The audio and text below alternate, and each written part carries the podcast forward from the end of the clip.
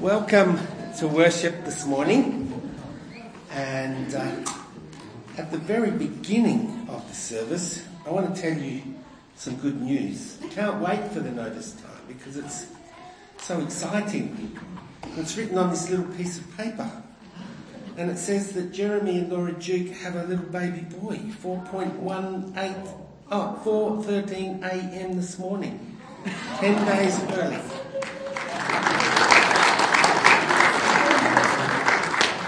And uh, Joshua Russell has a name. That's, that's even more exciting that he was born early this morning and already has a name. That never happened in our household. So congratulations, Grandpa. Excellent. And we give thanks to God. As we come to worship, let us remember this ancient land which God has gifted to us. Remember that the Spirit of God was in this land long before we were even conceived, was cared for by the people who were here hundreds of thousands of years ago, 80,000 years ago. Um, and we remember the custodians of the land, the Wurundjeri people, but we remember that the Spirit of God has always been in this land and continues to be with us today. As we come to worship, I'd like to read to you Psalm 95. O come, let us sing to the Lord. Let us make a joyful noise to the rock of our salvation. Let us come to his, to his presence with thanksgiving. Let us make a joyful noise to him with songs of praise. For the Lord is a great God and a great King above all gods. In his hands are the depths of the earth. The heights of the mountains are also his. The sea is his, for he made it, and the dry land which his hands have formed. Come, let us worship and bow down. Let us kneel before the Lord our Maker, for he is our God, and we are the people of his pasture and the sheep of his hand. Oh, that today you would listen to his voice. Do not harden your hearts as at Meribah, as on the day of Massah in the wilderness, when your ancestors tested him and put him to the proof, though they had seen my work. For 40 years I loathed that generation and said, They are a people whose hearts go astray, and they do not regard my ways. Therefore, in my anger I swore, they shall not enter the land. We remember this, which shapes for us this vision of God who has created all and holds the whole creation in his hands. But a God that desires so desperately our faithfulness and loyalty to him. This morning's reading is from John chapter 4, verses 5 to 42. So when he came to a, a, town in Samaria called Sychar, near the plot of ground Jacob had given to his son Joseph, Jacob's well was there, and Jesus, tired as he was from the journey, sat down by the well. It was about the sixth hour. When a Samaritan woman came to draw water, Jesus said to her, Will you give me a drink? His disciples had gone into the town to buy food. The Samaritan woman said to him, You are a Jew, and I am a Samaritan woman. How can you ask me for a drink? For Jews do not associate with Samaritans. Jesus answered her, If you knew the gift of God and who, is, who it is that asks you for a drink, you would have asked him, and he would have given you living water. Sir, the woman said, You have nothing to draw with, and the well is deep. Where can you get this living water? Are you greater than our father Jacob, who gave us the well and drank from it himself, as did also his sons and his flocks and herds? Jesus answered, Everyone who drinks this water will be thirsty again, but whoever drinks the water I give him will never thirst. Indeed, the water I give him will become in him a spring of water, welling up to eternal life. The woman said to him, Sir, give me this water so that I won't get thirsty and have to keep coming here to draw water. He told her, Go, call your husband and come back. I have no husband, she replied. Jesus said to her, You are right when you say you have no husband. The fact is, you have had five husbands, and the man you now have is not your husband. What you have just said is quite true. Sir, the woman said, I can see what, that you are a prophet. Our fathers worshipped on this mountain, but you Jews claim that the place where we must worship is in Jerusalem. Jesus declared, Believe me, woman, a time is coming when you will worship the Father neither on this mountain nor in Jerusalem. You Samaritans worship what you do not know. We worship what we do know, for salvation is from the Jews. Yet a time is coming and has now come when the true worshippers will worship the Father in spirit and truth, for they are the kind of worshippers the Father seeks. God is spirit, and his worshippers must worship in spirit and in truth. The woman said, I know that the Messiah, called Christ, is coming. When he comes, he will explain everything to us. Then Jesus declared, I who speak to you am he. Just then his disciples returned and were surprised to find him talking with a woman, but no one asked, What do you want or why are you talking with her? Then, leaving her water jar, the woman went back to town and said to the people, Come, see a man who told me everything I ever did. Could this be the Christ? They came out of the town and made their way toward him. Meanwhile, his disciples urged him, Rabbi, eat something. But he said to them, I have food to eat that you know nothing about. Then his disciples said to each other, Could someone have brought him food? My food, said Jesus, is to do the will of him who sent me and to finish his work. Do you not say, Four months more and then the harvest? I tell you, open your eyes and look at the fields. They are ripe for harvest. Even now the reaper draws his wages. Even now he harvests the crop for eternal life, so that the sower and the reaper may be glad together. Thus the saying, one sows and another reaps, is true. I sent you to reap what you have not worked for. Others have done the hard work, and you have reaped the benefits of their labour.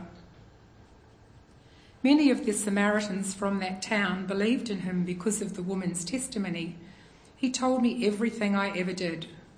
So when the Samaritans came to him, they urged him to stay with them, and he stayed two days.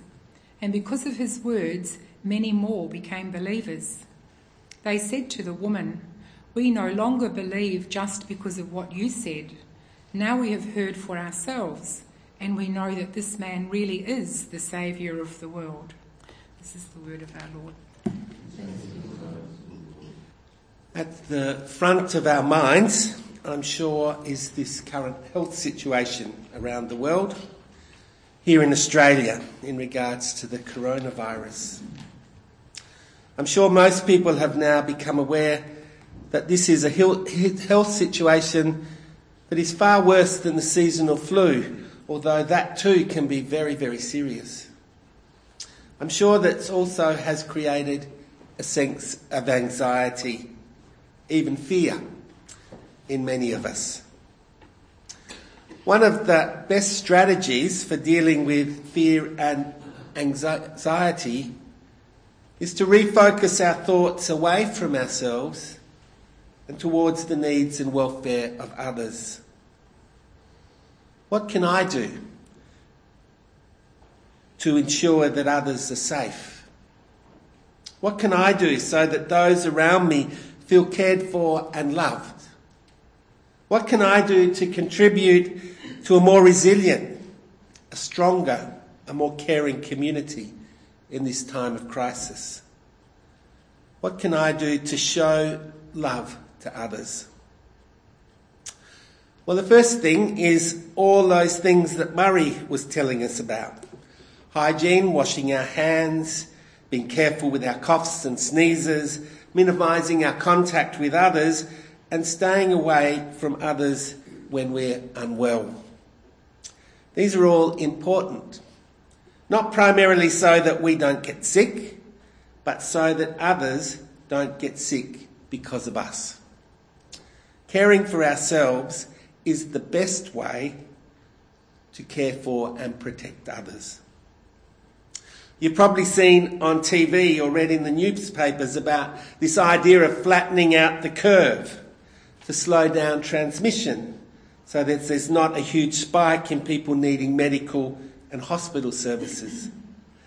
And thus to ensure that our health services are not overwhelmed.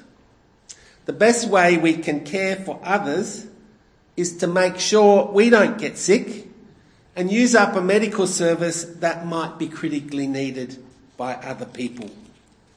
In this situation, caring for ourselves is neither selfish, but it is a priority in our way of loving other people. I heard on the BBC an interview with an immunologist, uh, Professor Graham Medley. He was saying if you really want to change your behaviours, don't think about yourselves, but think about others. Imagine you already had this virus now do everything you can to ensure that you don't pass it on to anyone else. If that means staying at home, stay at home. I read something just the last night that someone had written as a text message. And this guy in his 40s was writing, A few days ago, I couldn't care less if I got coronavirus. It is almost no chance of hurting me any worse than a bad flu. But the more I understand about it, and the more I understand that me getting coronavirus isn't a threat to me, it's a threat to the at risk person I might pass it on to without knowing. Anytime you do something to avoid getting this virus, you might actually be saving a life. It's that simple. I'm staying home this weekend, he writes, and I'm washing my hands like crazy, not for my health, but for the health of my elderly neighbour, my friend who's had an organ transplant, my neighbour who has com- compromised immunity, and the countless people I have never met. There's a picture that makes this really clear, I reckon. If we don't get it, neither do all those others that we would have passed it on to.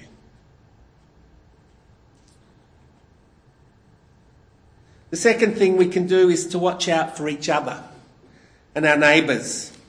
In this current crisis, we need, we'll need to support each other as much as possible. Be proactive, like Murray said. Phone up the people you know. Ask if things are needed. If they are needed and you can help get them, do it.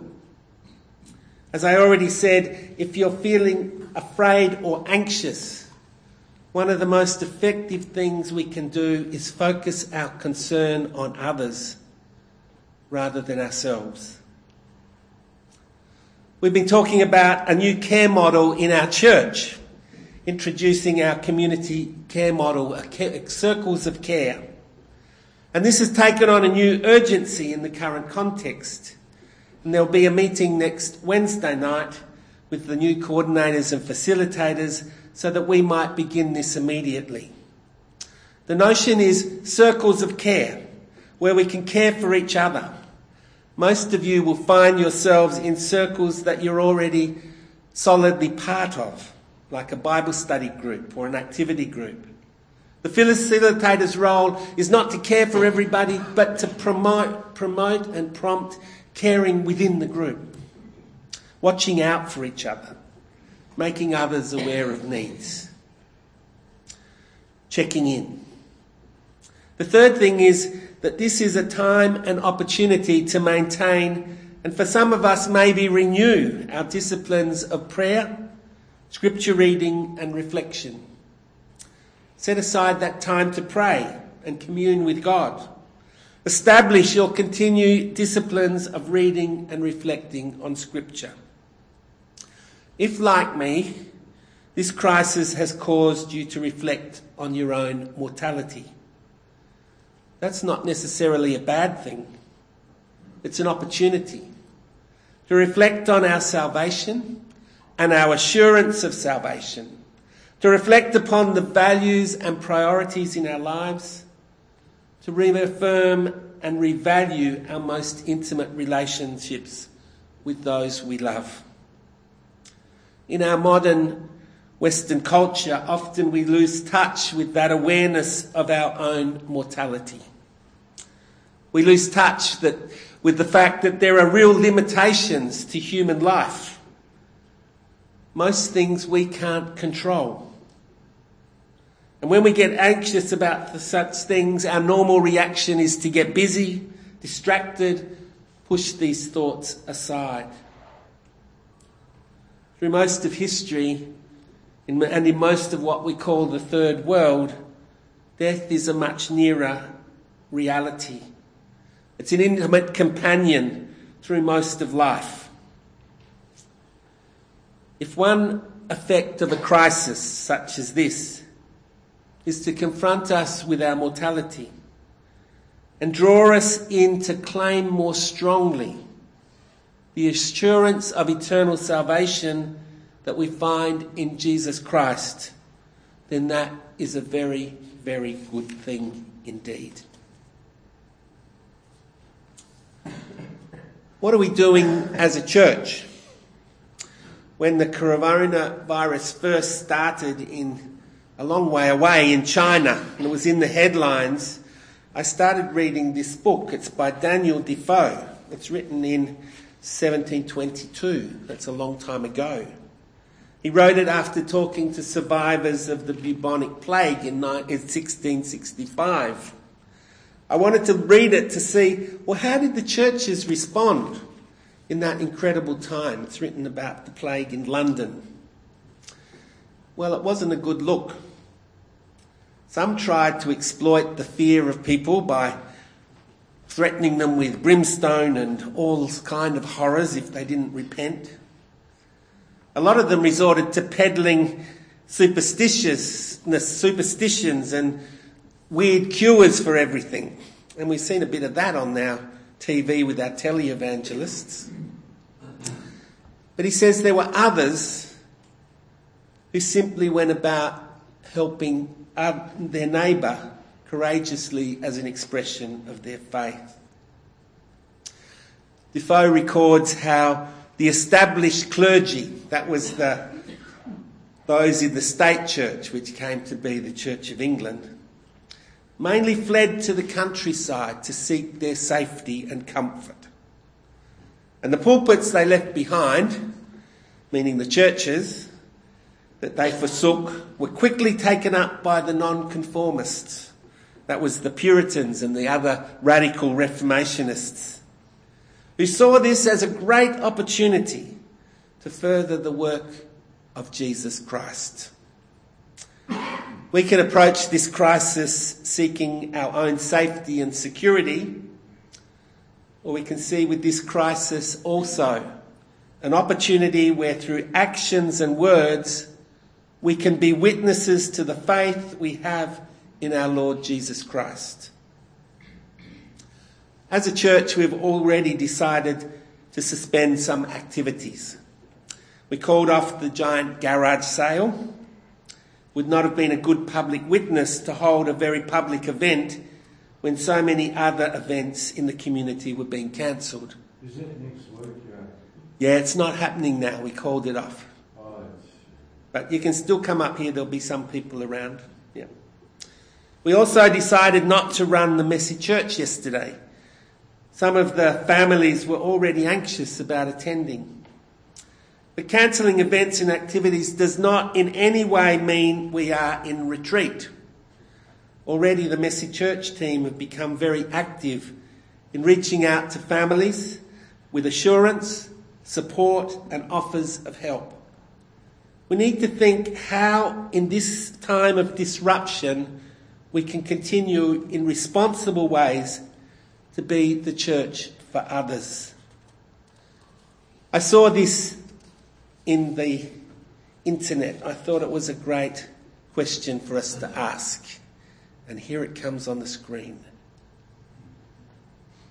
What, if done by a church in the midst of a pandemic, would cause neighbours to be stunned by their kindness, courage, generosity, faith, hope, and love? Do that. What is it that as a church others would be touched by and see as a witness of the gospel in this critical time? We've not made any public worship, uh, decisions about our public worship, but there may come a time in the future when we need to suspend our gatherings. You will be aware that some of the larger churches around our own area have stopped public worship. I heard yesterday that Robina Church up in Brisbane, Coolangatta, and the Gold Coast has closed down all of their worship events partly because they're so large. They have attendances around 500 or more. There may come a time when we need to responsibly do that. And we won't be meeting Sunday by Sunday, maybe for a couple of months. But meeting together is surely a central part of being the church. But it's not the only way that we're church. There are already some ideas that people have shared, and I'm sure others will emerge. The Church Council will meet this coming Thursday. We will list down all the activities that the church is involved in. We will consider the risk of each of those activities. We will make decisions about whether we continue or suspend them, and we will plan ways in which we can meet the objectives of which of all of those activities sought to achieve. I'd like everyone to reflect on your own situation. Consider because, if because of your age, some pre-existing illness or some other way in which your immunity may be compromised, is it better for you at this time to stay at home and not come to church? Or maybe you are volunteering in a particular church activity which you feel puts you at particular risk. Please feel free from any obligation and do what you consider best for you.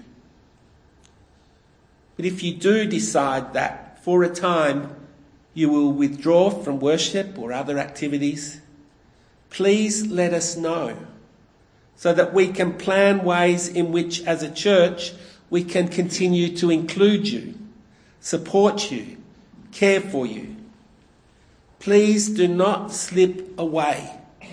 Tell us, because it's important that in this time we seek to stay together as a community, even though we might not be meeting together as a community. As a response to the current situation, we will seek to try and shorten our worship services. There is one thing which I would ask everyone here to commit to do. This is to pray for those who are our frontline health providers doctors, nurses, hospitals, clinic staff, and other health workers, especially for those who are a part of our church community. Pray for them and their families. It is these people especially who need courage, strength, and wisdom as they confront this critical time ahead. It is this sacrifice, their sacrifice and their professional service, that these people especially will offer to us and others. We need to encapsulate them, hold them continually in our prayer. We've not really begun to consider our scripture reading this morning. The story of Jesus' encounter with the woman at the well. It's a remarkably poignant reading for our time. Demonstrates how so clearly the compassion of our Lord Jesus Christ, who reaches out across the chasm of social, cultural, and religious difference to invite this woman into an experience of faith. To the Jews, a Samaritan woman would have been much like the outcasts or the Dalit people in India, the lowest of the low. Religiously suspect, ethically questionable, spiritually and physically unclean. Yet Jesus relates to her with acceptance and love so that her life is fundamentally transformed and she in turn is empowered to witness to a whole village which is brought to faith in Christ. Also here we encounter Jesus' offer not only to the woman at the well, but also to the disciples and also to us. The offer of living water that will quench our deepest thirst. The offer of bread that will still our deepest hunger. In Jesus' time, living water meant live water or running water, a stream or a spring. The woman asked Jesus how he is going to get the living water, expecting that it, he will need something to be able to reach down to the deepest part of the well to get it from where it bubbles up from the spring below. But he tells her it's not in the well, but in Jesus himself that this is, it is the spring that gives true life, that gives true living water, true life that can be found. The disciples think Jesus has some food hidden away. Maybe they even thought he was playing some trick on them. He had sent them away to find food, when he, when he, some time before, but now he's saying he's got food. But this food, this answer to the deepest hunger of the human soul is not hidden bread. It's not a piece of meat that he's put away, but it's Jesus' own self that he offers to them and us. At this time of global and national crisis, we need to model the compassion of Jesus in his encounter with the woman at the well. But even more, we need to throw ourselves upon the Saviour of the world. That all our hunger, all our thirsting, our deepest desires and our most troubling anxieties will find their answer in our Lord Jesus Christ. There's a prayer I know that Barbara's going to come and pray, and she will include much of this. But there's a prayer, two prayers. One is from the rather ancient one from the Book of Common Prayer, which I would like us to pray, and then another which has been written especially for this occasion. Let us pray. Almighty God, you know that we have no power in ourselves to help ourselves. Keep us both inwardly in our bodies and outwardly in our bodies and inwardly in our souls, that we may be defended from all adversities which may happen to the body and from all evil thoughts which may assault and hurt the soul. Through Jesus Christ our Lord, who lives and reigns with you and the Holy Spirit, one God, forever and ever. Amen. And another prayer. May we who are merely inconvenienced remember those whose lives are at stake. May we who have no risk factors remember those most vulnerable. May we who have the luxury of working for, from home remember those who must choose between preserving their health or paying their rent.